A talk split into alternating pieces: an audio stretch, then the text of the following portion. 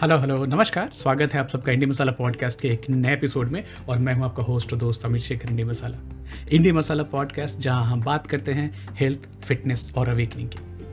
तो मजदूर दिवस की बहुत बहुत शुभकामनाएँ, महाराष्ट्र दिवस की शुभकामनाएँ एक मई 2022 की शाम को। कल के एपिसोड लिवर हेल्थ और ऐसी क्या चीज़ें खाएँ कि हमारे लिवर के हेल्थ को वो इंक्रीज करे इंप्रूव करे? को काफ़ी अच्छा रिस्पॉन्स मिला। Thank you so much for all the support and to all the listeners and viewers across the globe so अगर आपने नहीं देखी है तो do go back and watch the video और लिसन टू द पॉडकास्ट जो कल रिलीज़ हुई थी।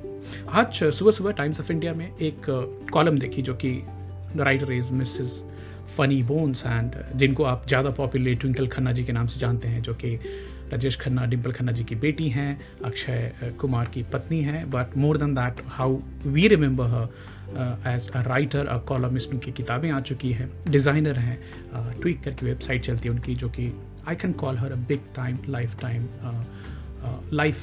lifestyle influencer at the same time she's got a very very funny bone inside, and that is why the article is by mrs funny bones. तो आज उन्होंने लिखा aunty ageing so in the article the premise is that कि सुबह सुबह एक uh, उनके ground में uh, वो जो लॉन है उनके एक क्रिकेट की बॉल आती है और एक बच्चा आता है और बोलता है कि आंटी आंटी बॉल देना। तो बॉल देती हैं फिर उसके बाद वो बच्चा वापिस को बोल उनको बोलता है कि थैंक यू आंटी जिसमें she retorts saying you are welcome uncle तो उनके साथ घूमने वाली उनकी बहन वो बोलती हैं कि तू तो पचास की होने वाली है तो तू ऐसे क्यों रिस्पॉन्ड करती तो उन्होंने बोला कि पचास की हो रही हूँ तो शायद मेरी आई साइड भी ख़राब हो रही है। तो ये पता नहीं चला कि वो लड़का है कि एक मेरी उम्र का आदमी है इंसान है। सो so, Uh, मैंने ट्वीट किया उनको रिस्पॉन्ड किया कि ये बड़ा ही कॉमन फिनोमिन है मुंबई में। मुझे बहुत सारे लोग अंकल अभी नहीं बीस साल पहले से बुला रहे हैं। और अभी तो हमारे परिवार में जेन जी में एक शादी हुई है और मैं एक्सपेक्ट कर रहा हूँ कि अगले एक दो साल में मुझे नाना बुलाने वाले भी लोग रहेंगे at the very right age of forty five so that is what तो हँसते हँसते और ये जो बात हुई थी इसमें अभी मैंने सोचा कि नहीं, ये ये ये जो एज जब, एज, एजिज्म है, एजिज्म, या एज बढ़ना हमारा हमारा बूढ़ा होना नेचुरल है बट समहाउ हम सब इसको एक निगेटिविटी के तौर पे भी देखते हैं, इसको डिनाई करने की कोशिश करते हैं, इसके पीछे सॉलिड साइंस है, इसके पीछे मतलब कोई बचता नहीं है इससे, ना मृत्यु से कोई बचता है, ना बूढ़ा होने से कोई बचता है तो क्या इसके पीछे क्या थेरीज हैं? इसको थोड़ा एक डीप डाइव करके आज देखते हैं, और साथ के साथ can we do something to make it rather than ageing a healthy age जिसमें हम अपने स्वास्थ्य को जैसे डेविल सिंह क्लेयर साहब बार बार बोलते हैं life span health span health span को इंक्रीज कर सके। So let's do a deep dive as per nature dot com what is ageing process during which the structural and functional changes accumulate in an organism as a result of the passage of time the changes manifest as a decline from the organism peak fertility and physiological function until death तो जब तक आप मर ना जाए। एक खास उम्र के बाद, जैसे कि सबसे पहले जो सेंस और आ, सुनने की जो क्षमता है वो जाती है hearing loss probably start after 22 only तो this is the first thing which you can feel as you age कि आपकी लिसनिंग आपकी हियरिंग कैपेसिटी जो कैपेबिलिटी है वो कम हो रही है।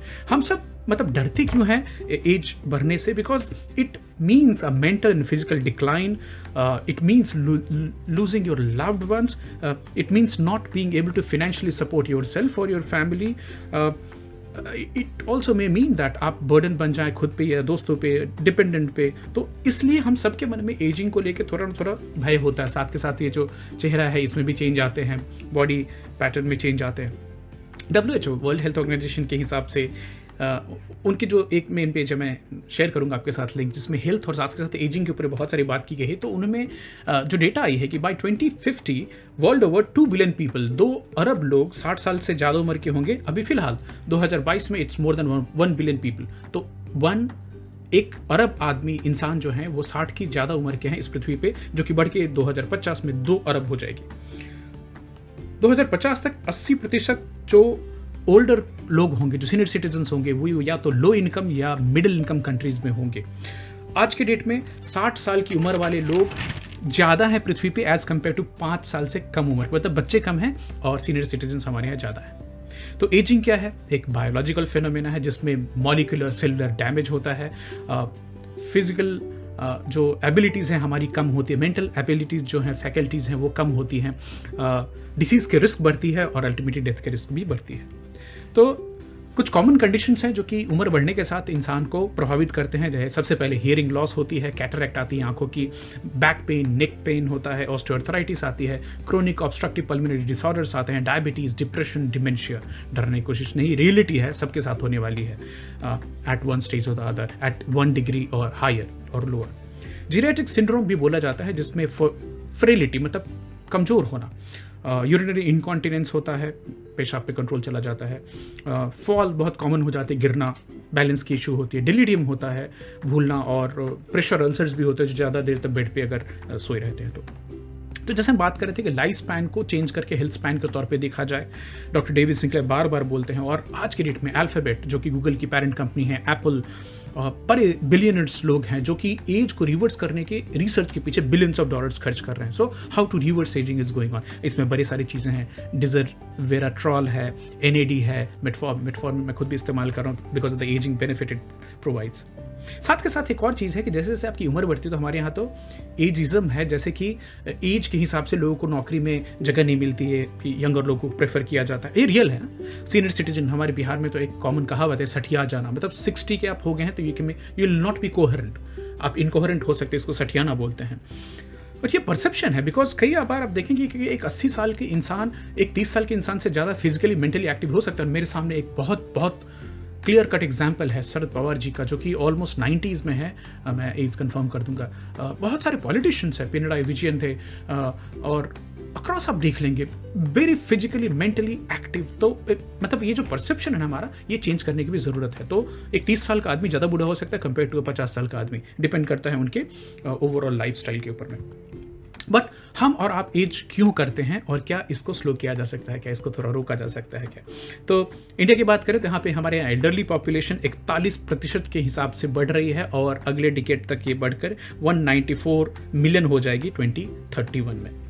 केरला सबसे ज़्यादा आज के डेट में सीनियर सिटीजन हैं केरला में 16.5 परसेंट उसके बाद तमिलनाडु में 13.6 percent Himachal 13.1 percent Punjab 12.6 percent Andhra 12.4 percent सबसे कम बूढ़े लोग, सबसे कम सीनियर सिटीजन तीन राज्यों में पाए जाते हैं, जिसमें सबसे कम है बिहार में 7.7 यूपी में 8.1 एंड आसाम में 8.2 इसको आप वहाँ पे अवेलेबल हेल्थ केयर को भी जोड़ के देख सकते हैं।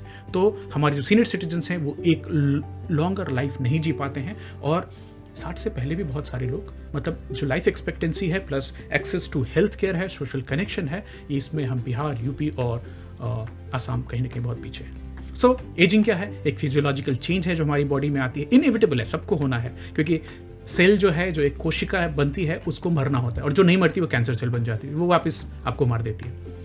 क्या किन चीज़ों की डिक्लाइन होती है? डीएनए डैमेज होता है। कॉपिंग की इश्यू होती है आगे इसके बारे में डिटेल में बात करने वाले हैं। न, जो नए सेल बन रहे हैं वो पुअर बन रहे हैं एक्यूमुलेशन ऑफ़ जॉम्बी सेल्स जो कि फुली फ़ंक्शन नहीं होते हैं। तो टोटल ऑल टुगेदर 300 एजिंग के थेरीज हैं हम 300 में नहीं जाएँगे बट टाइप्स ऑफ़ एजिंग में मोटा मोटा सेलर एजिंग की बात करते हैं कि डीएनए डैमेज हो रहा है। Damage related with environmental ageing जैसे एयर पॉल्यूशन है टोबैको स्मोक है अल्कोहल कंजप्शन मेल न्यूट्रिशन है अल्ट्रावायलेट एक्सपोजर है। अलग थ्योरी ऑफ़ एजिंग में प्रोग्राम थ्योरी आती है जिसमें बोला जाता है कि हर सेल में एक टाइमर लगी है। जीन ऑन एंड ऑफ़ होता है जिससे कि आप एज आपका बढ़ता घटता रहता है। इंडोक्राइन चेंजेस होते हैं, कुछ हार्मोन्स हैं जिसकी वजह से भी हमारी एजिंग होती है। इम्यूनोलॉजिकल थ्योरी की जैसे आपकी उम्र बढ़ती है, आपकी इम्यूनिटी घटी जाती है, इसकी वजह से आप प्रोन टू डेथ हो जाते हैं। एरर थियरी है जिसमें कि वियर एंड टेयर की बात की जाती है। फ्री रेडिकल डैमेज की बात कौन सी थियरी ज़्यादा एप्लीकेबल है? मेरे हिसाब से सारी थियरीज प्रैक्टिकली चल रही हैं साथ के साथ। वी टेयर होता है, फ्री रेडिकल डैमेज होता है हमारे शरीर में। माइटोकॉन्ड्रियल थियरी आई है कि आपके माइटोकॉन्ड्रिया जितने स्ट्रॉग रहेंगे, आपकी एजिंग उतनी स्लो रहेगी।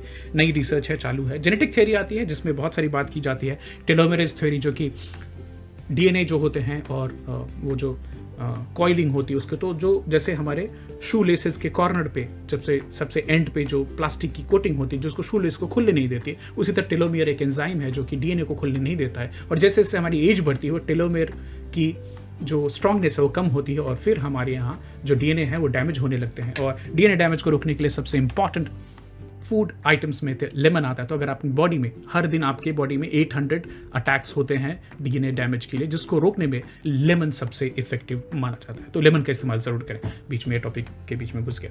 प्रोग्राम सेंसेनेंस है मतलब हर सेल धीरे धीरे बूढ़ी होती जाती है। स्टेम सेल्स की थियरी है। There is a long longevity gene theory की बहुत कुछ लोगों में लॉन्जिविटी जीन होती है जो उनको बाकी पॉपुलेशन से ज़्यादा देने की क्षमता देती है। इवोल्यूशनरी थ्योरी है, जिसमें कि म्यूटेशन का एक्यूमुलेशन होता है, जैसे कि आप सेल म्यूटेट हो रही है और जैसे जैसे आपकी एज बढ़ती है, आपकी म्यूटेशन मतलब जो सेल कॉपी है, उसमें गलती होने लगती है। और वही म्यूटेट करते करते हमारे शरीर में जो ऑर्गन्स है, उनका काम धीरे धीरे धीरे धीरे कम होने लगता है। बायोकेमिकल थ्योरी है, जिसमें एडवांस्ड ग्लाइकेशन एंड प्रोडक्ट्स की बात की जाती है ए वॉट इज़ ए की फैट का और प्रोटीन का शुगर के साथ मिलना और इस थेरी के ऊपर भी काम चला। तो आप जितनी ज़्यादा शुगर कंज्यूम करेंगे it's inflammatory in an overall property और ये आपके शरीर में ऑक्सीडेटिव स्ट्रेस को बढ़ाएगा, आपकी एजिंग को बढ़ाएगा। तो अगर आप अपनी एजिंग को स्लो करना चाहते हैं तो चीनी का इस्तेमाल कम से कम करें। Damage an accumulation of DNA protein और मेटाबोलाइट्स जिसके बारे में पहले से बात कर चुके हैं। Factors which increases life expectancy हाँ क्या चीज़ें हैं जो जीवन को बढ़ा सकती हैं? सबसे पहला बेटर न्यूट्रिशन आप कितना न्यूट्रिटिव खाना खा रहे हैं इंपॉर्टेंट है। इंप्रूव्ड हाइजीन आपके आसपास में साफ़ सफ़ाई कितनी है? आप खुद को कितना साफ़ सुथरा रख पाते हैं? Because it will reduce chances of infection access to good health care आपको time to time health care available है कि नहीं at different stage of life and improvement in the modern medicine of course with each passing decade, with each passing year, newer newer medicines are coming, which is increasing the life expectancy. अब मैं और आप shortly क्या कर सकते हैं जिससे हम अपनी एज को एजिंग को स्लो कर सके। तो सबसे पहले है ईटिंग अ न्यूट्रिशियस डाइट इसके ऊपर हम बहुत सारी बात कर चुके हैं। तो हमारे पुराने पॉडकास्ट वीडियोज़ को देखें, सुने staying active minimum thirty minutes per day some kind of activity you must include in your daily lifestyle avoiding tobacco and moderating your alcohol consumption is important regular medical checkups once you reach a certain age is important family history जानना है बहुत ज़्यादा ध्यान नहीं देना क्योंकि मैं epigenetics में बिलीव करता हूँ कि एक ही परिवार में दो भाई अपने लाइफस्टाइल की वजह से अलग अलग लाइफ जर्नी पर जा सकते हैं। तो आपके परिवार में डायबिटीज़ है कैंसर है बाकी बीमारियाँ हैं ज़रूरी नहीं आप उसको इनहेरिट करेंगे क्योंकि जीन्स तो हमारे यहाँ शरीर में हर बीमारी के ऑलमोस्ट होते हैं। Only less than 2 to 3 percent 5 percent uh, are actual genetic disorders. Otherwise rest is what your mind does what is epigenetics does what kind of lifestyle you are leading what is your thought about life? So I'm much more a proponent of epigenetics rather than family history. Engaging your brain is important. So learning something new, teaching something new, uh, staying away from phone, reading, studying, uh, writing, poetry, literature, new genre of cinema, new genre of books. These are very very important things to keep your brain active. जो sudoku खेलते हैं खेलिए word puzzle करते हैं कीजिए keep your brain challenge so that it doesn't age before your body does and lastly not very weak proponent again but बोलते हैं कि अगर आपको एजिंग को रोकना है चेहरे के लिए तो आपको सनस्क्रीन वेयर करना चाहिए। हालाँकि मैं ये जानता हूँ कि आप अल्ट्रावायलेट रे के संपर्क में आज कम आते हैं। जब भी आप आते हैं, आप विटामिन डी सिंथेसिस कर पाते हैं। तो eating nutritious food plus also तीन चीज़ों का ख्याल रखना है माइंड बॉडी एंड सोल हम इन तीन चीज़ की बात हमेशा करते रहे हैं, आगे भी करते रहेंगे। अगले सप्ताह आपको फिर मिलते हैं एक नए एपिसोड के साथ। तब तक मिसेस फनी बोन्स को thank you so much for giving that idea early morning aunty ageing and जो भी लोग मुझे अंकल बोलते हैं no grudges I gracefully accept that I am now in an age where people can, younger people, of course, can uh, call me uncle. I'm happy to be there, happy to support, happy to guide, happy to share my whatever little knowledge I have. See you all next week. Take care of your health and wish you a very happy aging ahead. Bye bye.